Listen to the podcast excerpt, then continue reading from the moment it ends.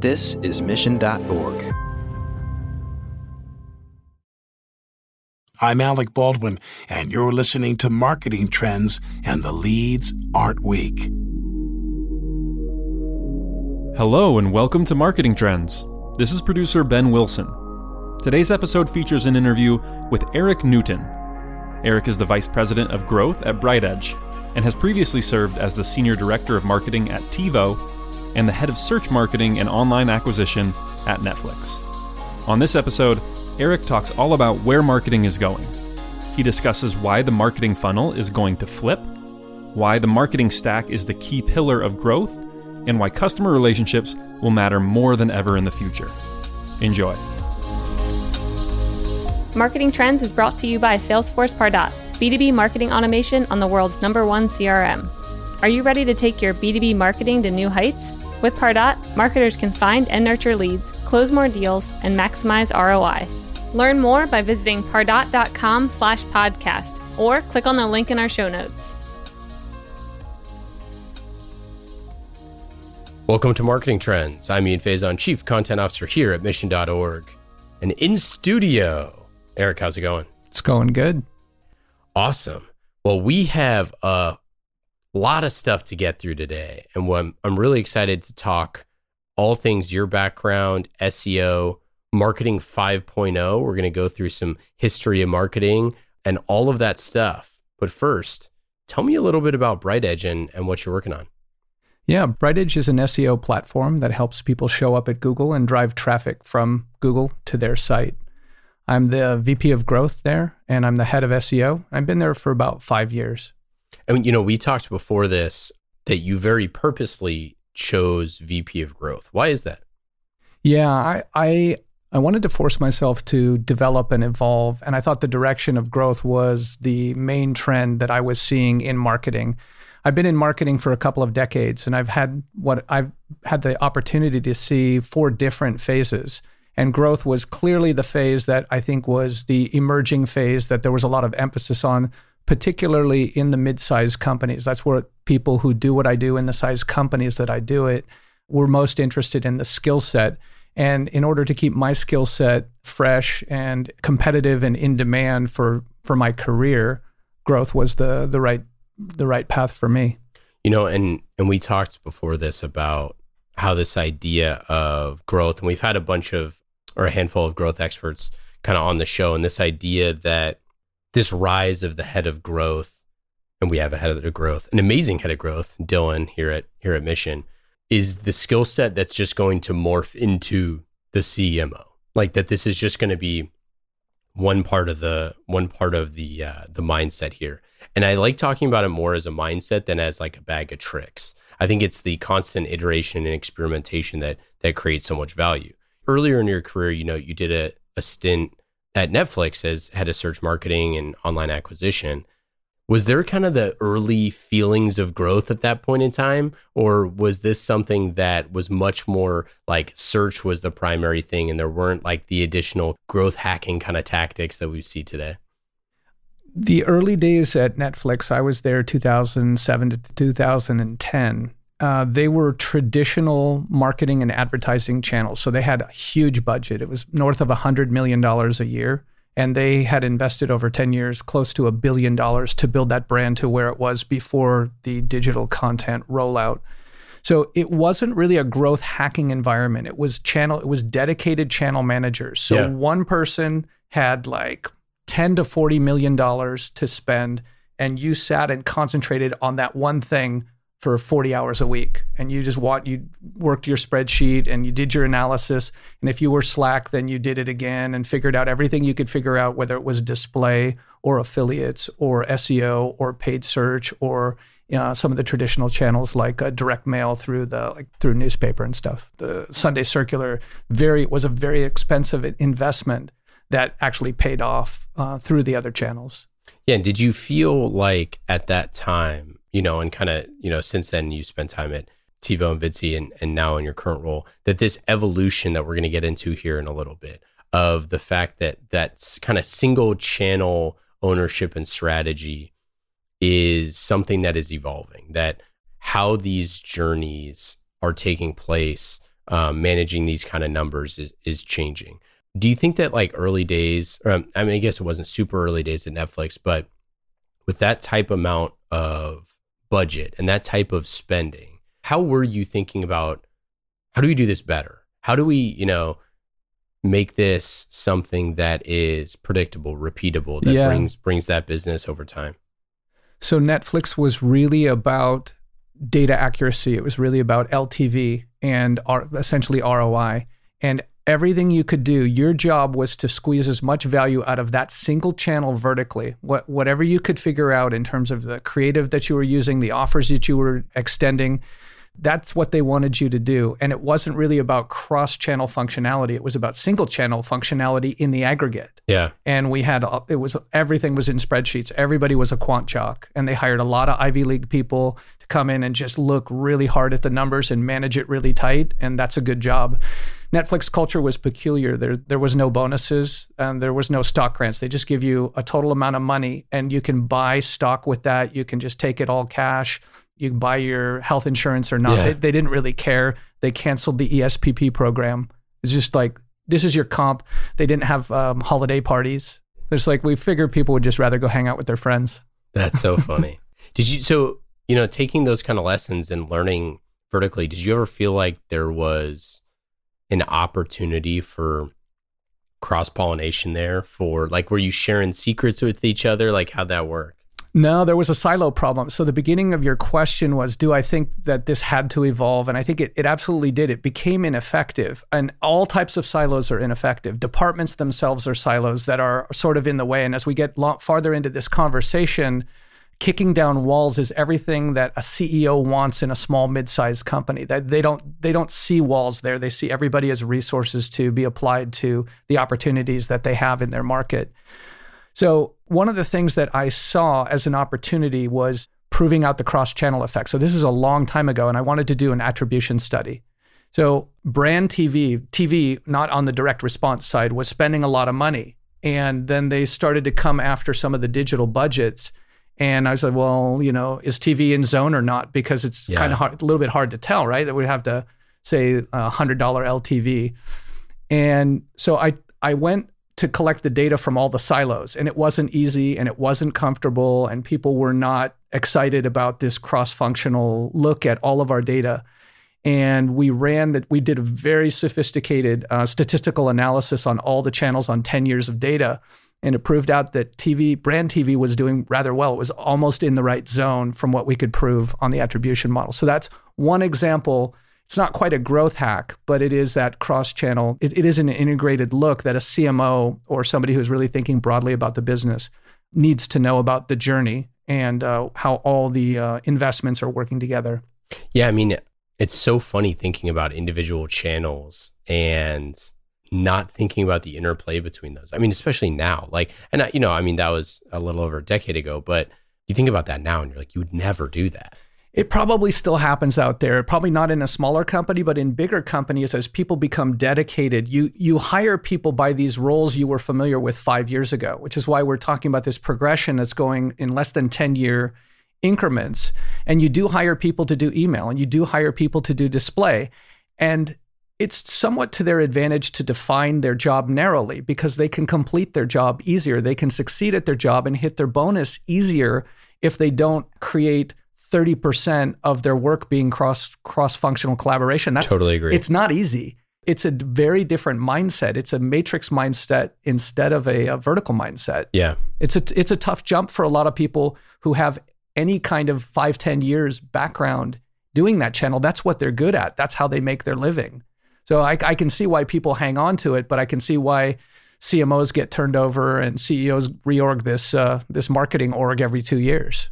Well, and I think ultimately, like buyers have changed. The customer journey has changed a lot, and I think that obviously what you're working on at BrightEdge, and you know, figuring out ways to engage customers across the entire customer journey, because it is a journey. It isn't a linear path anymore, and maybe you know, maybe it never was. But I think that you know, from a lot of the marketing leaders that we talk to, is trying to look at all these channels and how they interplay with each other, and how now that you have a mobile device with you every single second of every day, it's a totally different experience. And if you see something on a billboard or in an event or whatever it is, you can just look it up right then, you know.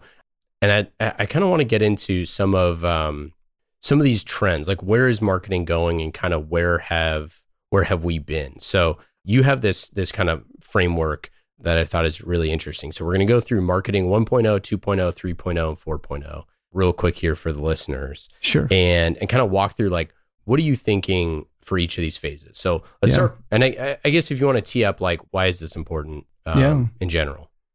Well, understanding where we've been uh, helps us understand where we're going, helps us understand how these phases are evolving and what we need to do to be at the cutting edge and not the trailing edge at, uh, at each thing. If you're at the trailing edge as a marketing professional, you might be end up unemployed if you don't have the skills that are desired five years from now. That's why we have to keep up.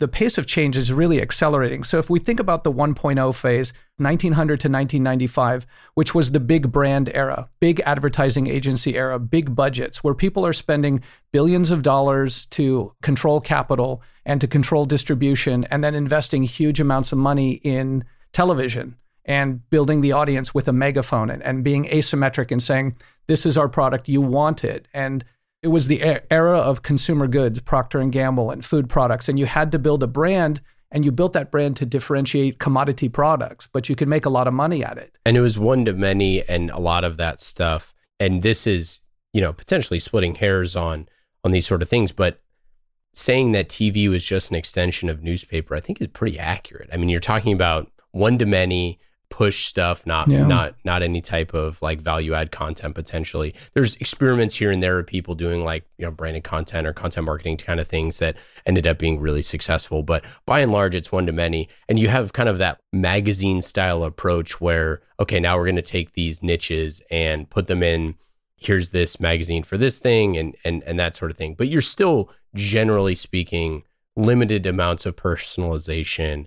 Yeah. Um, lots of money. broadcasting. It was the the traditional media channels. It was the offline channels that that you put up a billboard. You're saying that one message, and it's not dynamic and it it's not customized. and radio and all of that. So, anyways, That's the 1.0 generation, and and I worked at at Japan's largest ad agency, Dentsu. So it was a dominant. It was the Madison Avenue of Tokyo, and we controlled huge amounts of budget. A multi-billion-dollar ad agency running those kind of campaigns, and it it was great at the time in that culture. 1995 to 2010, I would say, is marketing 2.0. And this is where the digital channels come in. And the digital channels had an interesting effect on people. And in the, the direct channels before that were, were what we called below the line. They were direct mail and direct response TV and infomercials, which were not very glamorous. They weren't considered, you know, the property of real brands. But in in the second era, there's uh, digital distribution and there's tracking. And Yeah. all of a sudden, the accountability totally changes, and people don't. You don't just carpet bomb and blanket all over. You can see what's working, and you can tune and adjust it. And that's that's the phase I was at, at Netflix. Those were the channels you were asking me about. And like, did we do anything complicated and hacky? No, we just did those channels. We hired really smart people, and we let them work really hard and stay really focused on those channels. That's the 2.0 phase. One of the things to think about is that these two things don't go together. 1.0 and 2.0 didn't fit together very well. yeah, You sort of bolt these things together under a CMO, and then you sort of developed head of digital, which was the more logical top player. And the CMO was really focused on brand and communication and corpcom and probably didn't understand these things. And that that CMO, that style CMO, started to get phased out because of the they couldn't deal with the LTV and the accountability. So Leslie Kilgore was a fantastic performance CMO who was also able to do uh, a lot of research and a lot of positioning, a lot of branding. She was really great at both. And then in 2010 to 2015, I would say is the 3.0 generation. And that's the debut of social and this huge emphasis on building community and content marketing. The, the words inbound, like we didn't really talk about inbound Yeah. much before then. And the social platforms themselves became huge powerhouses, not just for consumer products, but even for B2B products eventually. It wasn't at first. And this mindset is totally different than the channel manager who has $10 million and is just going to, you know, run the numbers all day.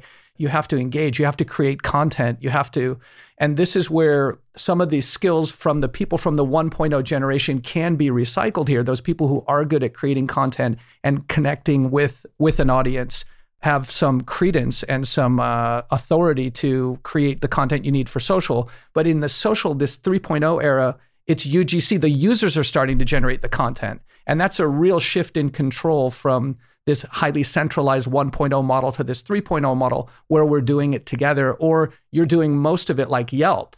Yelp creates a little bit of content and then the users create 95% of it. And that's their whole business. And that's what makes it, you know, valuable and insightful but you got to be comfortable managing a community and encouraging them to create content for your benefit for free.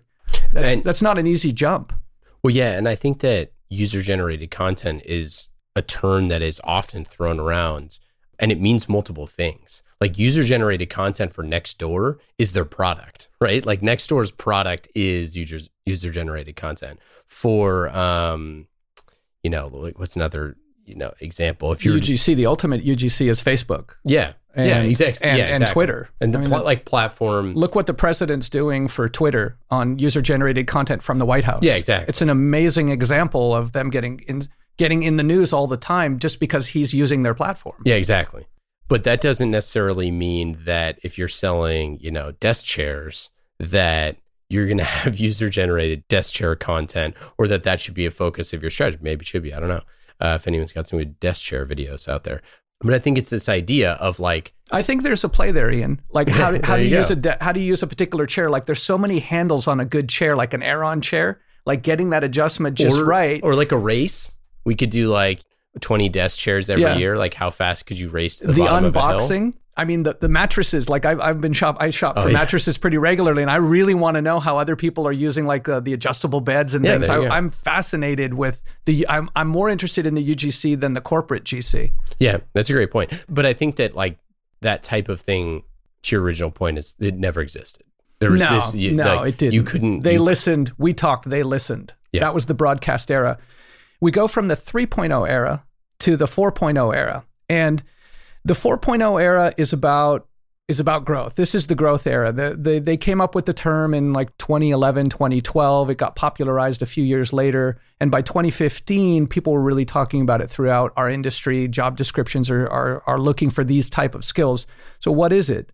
Well, it's really focused on the journey. It's focused on the APIs that connect the points. So exactly the opposite of what you were saying, what we didn't do at Netflix is connect how these things work together to understand attribution, to understand multi touch, to capture synergy, and then to hack the synergy, to find where those untapped markets were, to make people share it with other people, and to get it to grow without putting a lot of money in it, into it.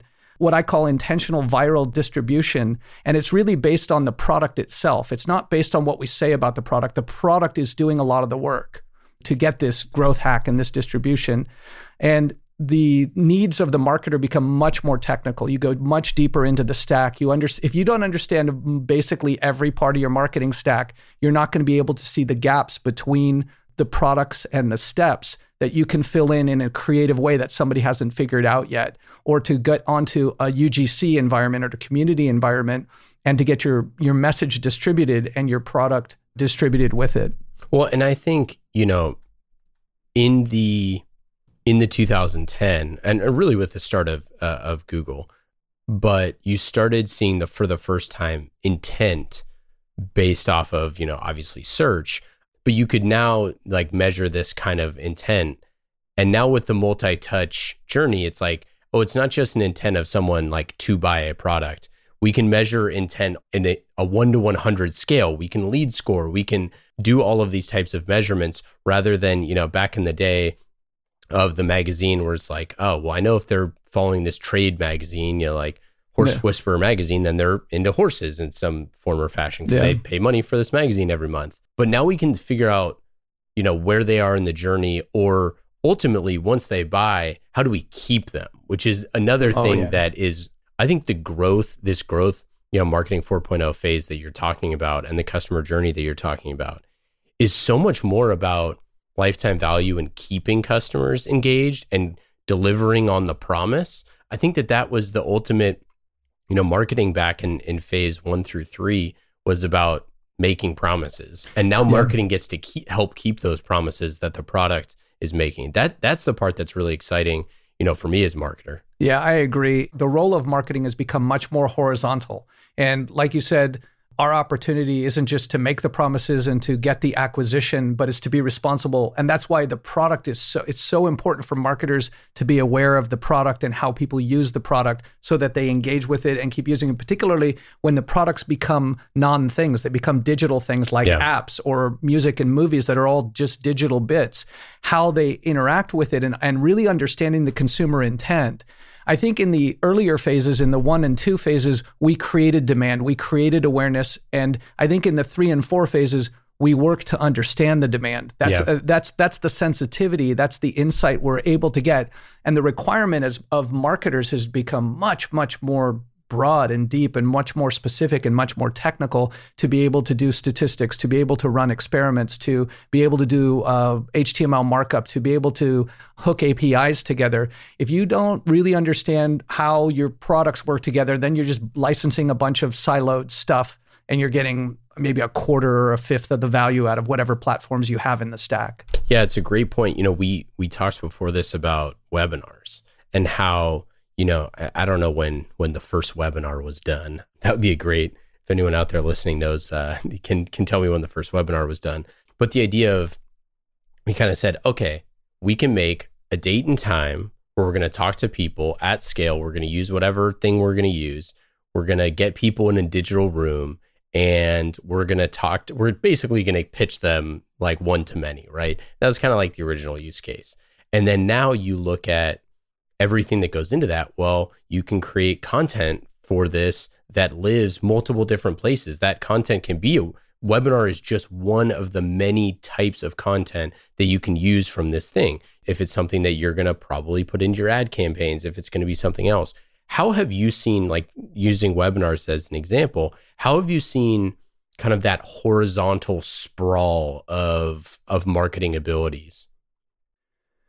So, webinar is a point in the journey. It's usually lower funnel. In, in the B2B funnel, we are getting people to come in on leads, and it's a light touch, and it's something they were interested in. They found us on Google. They came in and they they downloaded a white paper. They uh, they checked out a checklist or an infographic that they downloaded. We get to know them, and the webinar is a way to get to know them better. So it's a, it's a down funnel movement technique that we can use that's not as intimidating as a regular sales call because they're talking to marketers or they're not being talked to directly. They like the a somewhat anonymous group where they might be able to ask a question, but they don't necessarily have to interact with the person who's speaking.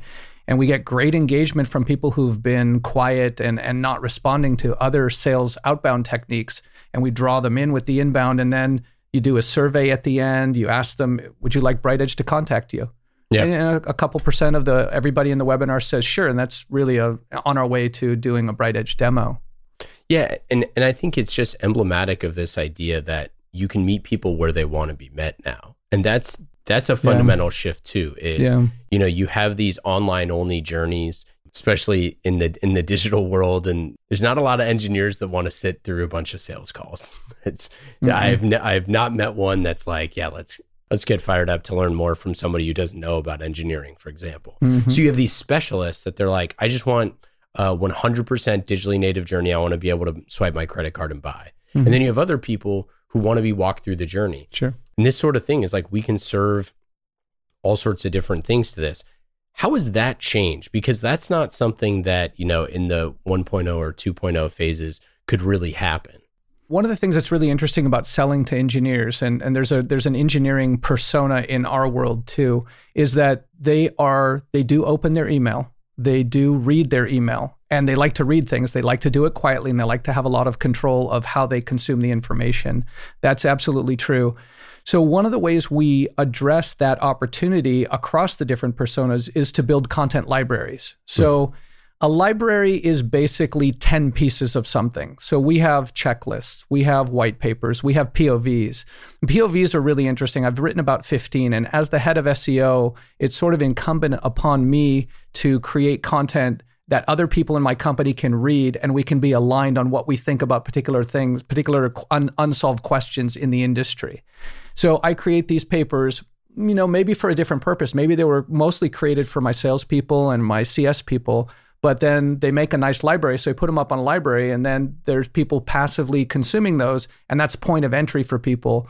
But on a curated basis, we have a lot of human beings who work in the BrightEdge uh, workflow and they can pick out the right thing. They use human intelligence and say, Ian, I think you'd like to read this one. They pick out number seven and send it over. So creating that digital experience gives us a chance to address people in the mid funnel, but the content as a library becomes something Google appreciates and gives you credit for. Like we rank first for SEO webinars, we rank first for you know, SEO research reports, SEO POVs. And if you get the content organized and Google respects it with that it has authority, then you get both top of funnel and that mid funnel and lower funnel. You get multi use out of this journey. Uh, the content is distributed across the journey, but it was built for passive consumption, let's say. So then what's next? What is marketing 5.0? What do you think is coming around the around the bend? Yeah, this is a great question, and I'm not sure how much time we're going to have uh, have left to do it. But before we do that, let me touch on a couple of things.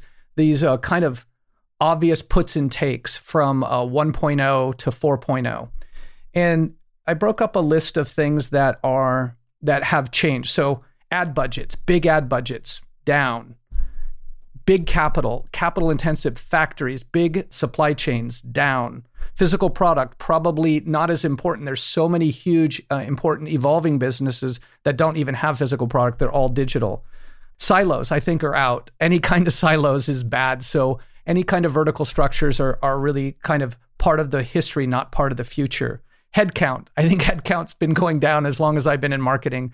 You know the uh, marketing teams used to be dozens and dozens of people and now they can be three four five six people.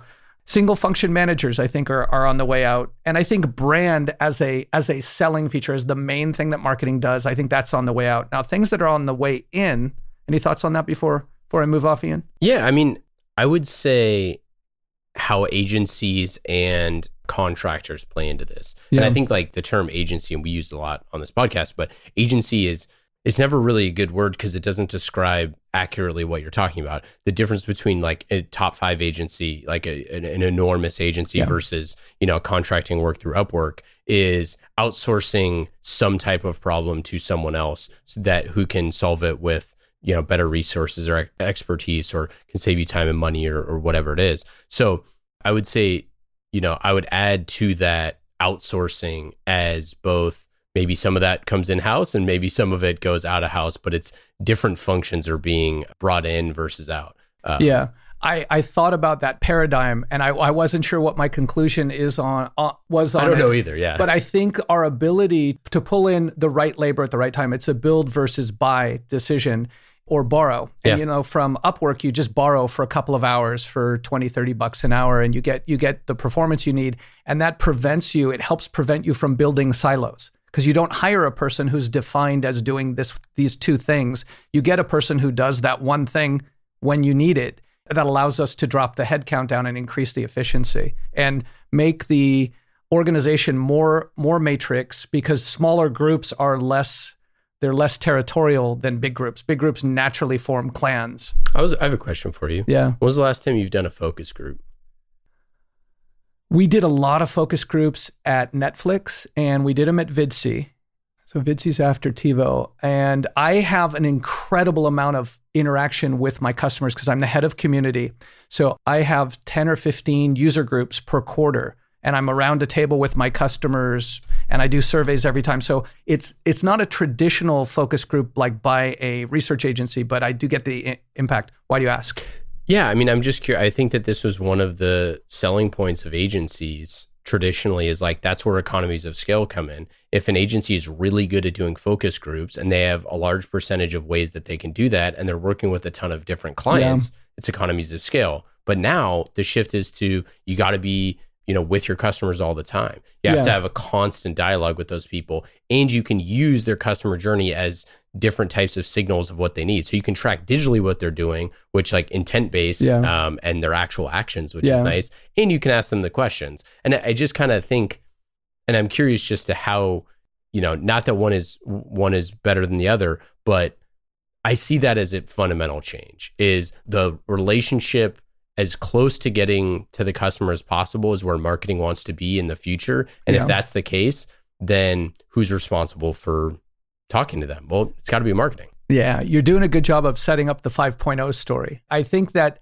growth itself is all about everything's an experiment. The whole thing's a focus group. Everything you do with your product, everything you do with email, everything you do with your website, if you're paying attention, you can get hundreds and hundreds of pieces of feedback per hour if you have the volume.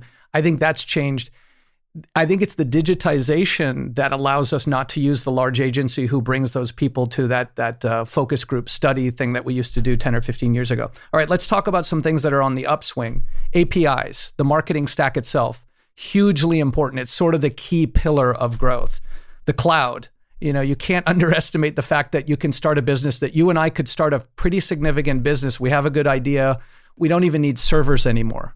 Also, I mean, yeah, we've got laptops and we can get as much server power as we would ever need to execute our idea from uh, Amazon or Google or a couple other providers. Our whole company's 100% cloud. Nice.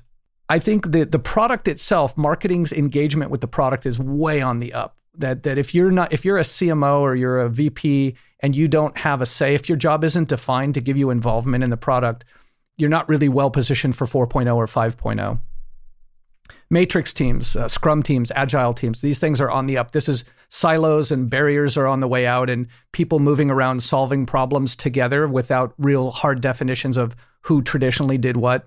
That's that's definitely on the up. Multifunction managers, direct relationships with customers, which you alluded to. Connecting conveniently, using empathy to understand the customer experience and making sure that it's easy for them to get information from you and it's convenient we're so much more sensitive to that now that we can see where it's breaking even you know whether you're an online banking or you're a, you know a finance app whatever you can see where people stop using you. And there's there's usually some friction that they're encountering that you want to remove. As i said empathy is is a requirement. And it's an interesting thing. Who in the company is in a better position to exercise empathy than the marketing group? Because that's sort of our traditional role is to think about the customer and interact with the customer, not be back in the in the factory or in the in the engineering lab building things. Absolutely. I mean, that's like one of the one of the key differentiators of whether it was the brand marketer from from 1.0 all the way to now. Marketers need to be exceptional empathizers. That's yeah. like if, if you're not thinking in a way, I mean, and ultimately all of your hypotheses should be testing points that you feel that your customers feel vulnerable. Like that's the point yeah. of the test. Yeah, or your product is vulnerable to them ignore disengaging. It's that disengagement that we're trying to prevent and there's this feeling of this is too hard, this is too frustrating, there's not enough value in this exercise for me as a customer. And if you can't perceive that and measure it and react to it, you're not a growth hacker. You're not in 4.0. You might be in 3, you might be in 2, but you're not going to be you're not going to be adding enough value. So, direct access to users and accountability are on the up. So, a lot of accountability for whatever's going wrong, like we're we're all in it together and there's no, you know, you, there's I think there's less finger pointing in the 4.0 environment than there was in the in the 2.0 or the 1.0. So those are some of the things that are changing, I think, that gives us the direction through the 4.0 so, what is 5.0 going to be? If we think about the number of years in these phases, they were nine, 10 decades, then they were two decades, then they were a half a decade. We're kind of in half decade increments now as we've broken it out. So, it means we could be due for the 5.0 in the next year or two, and something else is going to evolve. What's that going to be? And I think it is going to be owning the customer experience end to end.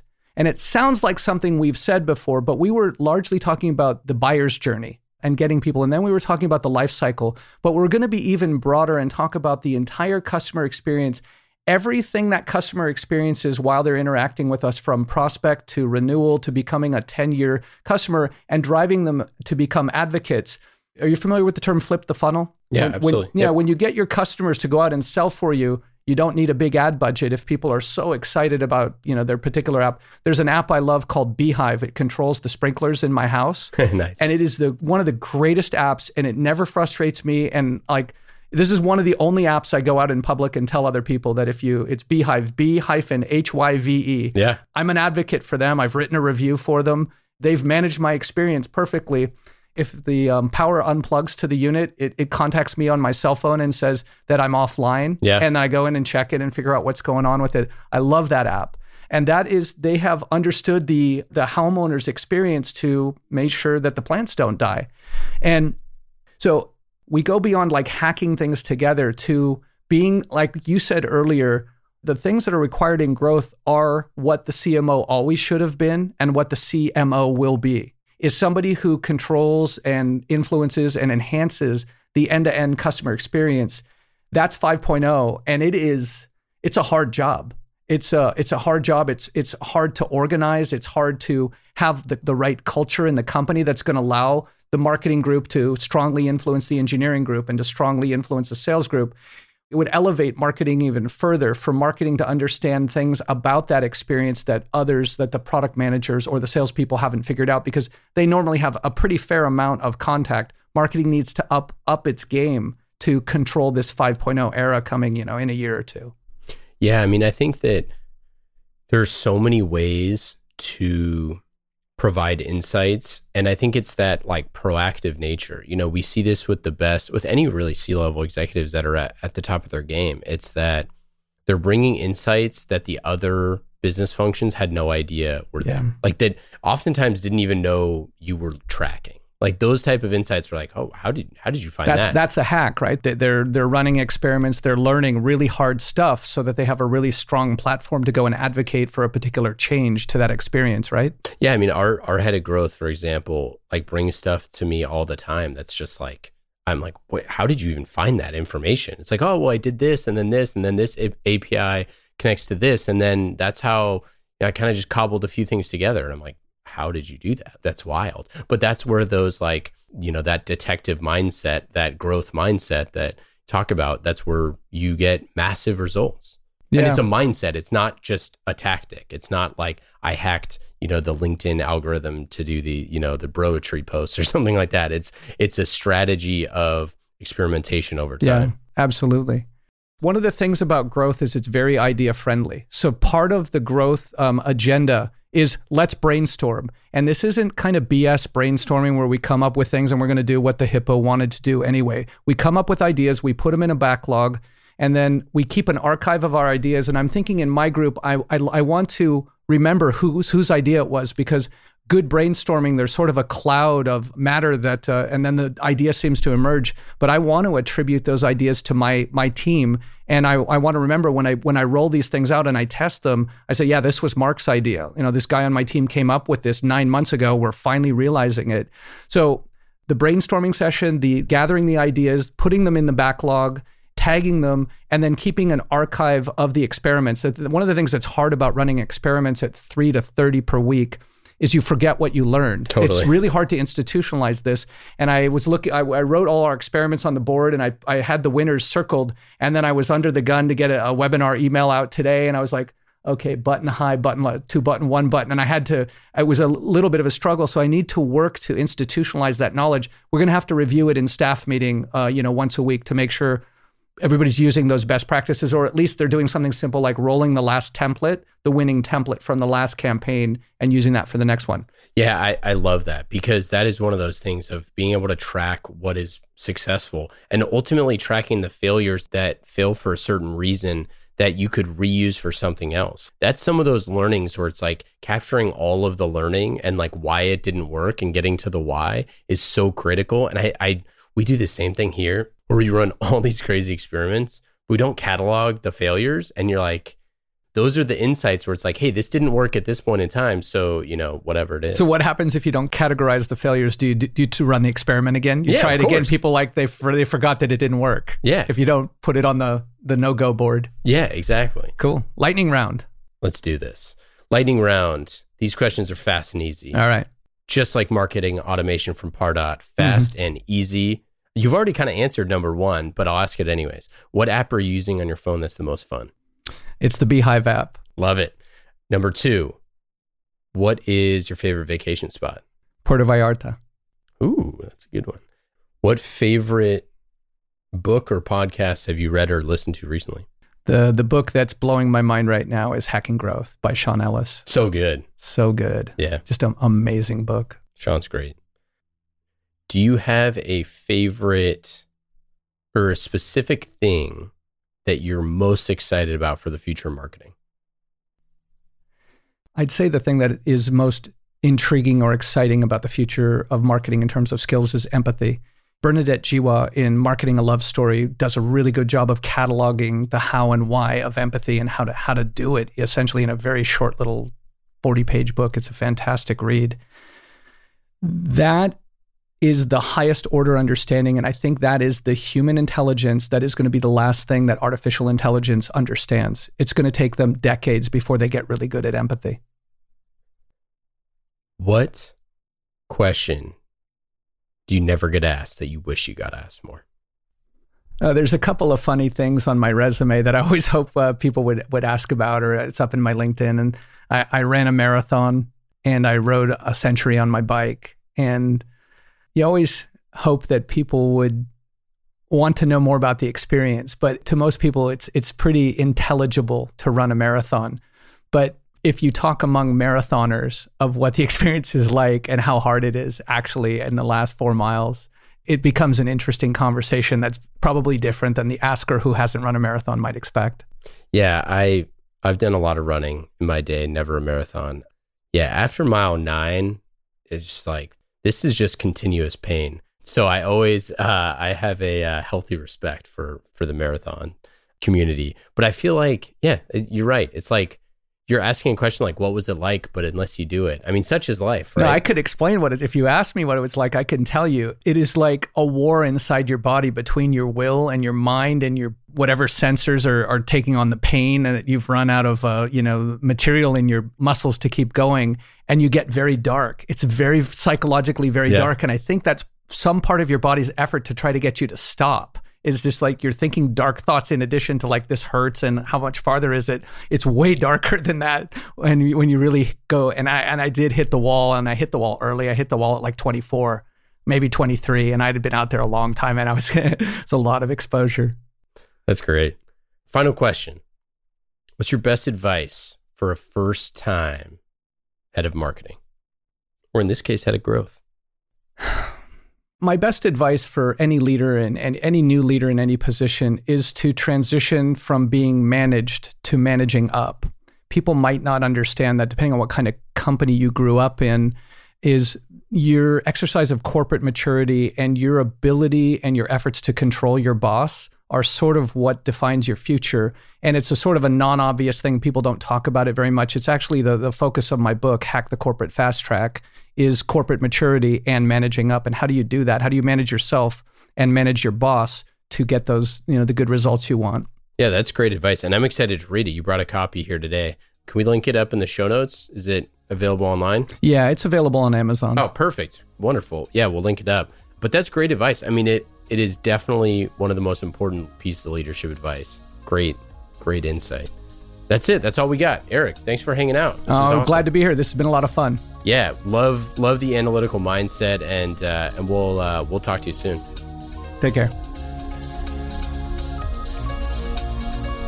Thanks for listening to this episode of Marketing Trends. Marketing Trends is brought to you by Salesforce Pardot World class B2B marketers use Pardot to generate and nurture leads, close more deals, and maximize ROI at every stage of the sales cycle. Empower your marketing team to become revenue generating superheroes and let Pardot's data analysis keep an eye on the bottom line. Learn more by visiting pardot.com slash podcast or click on the link in our show notes.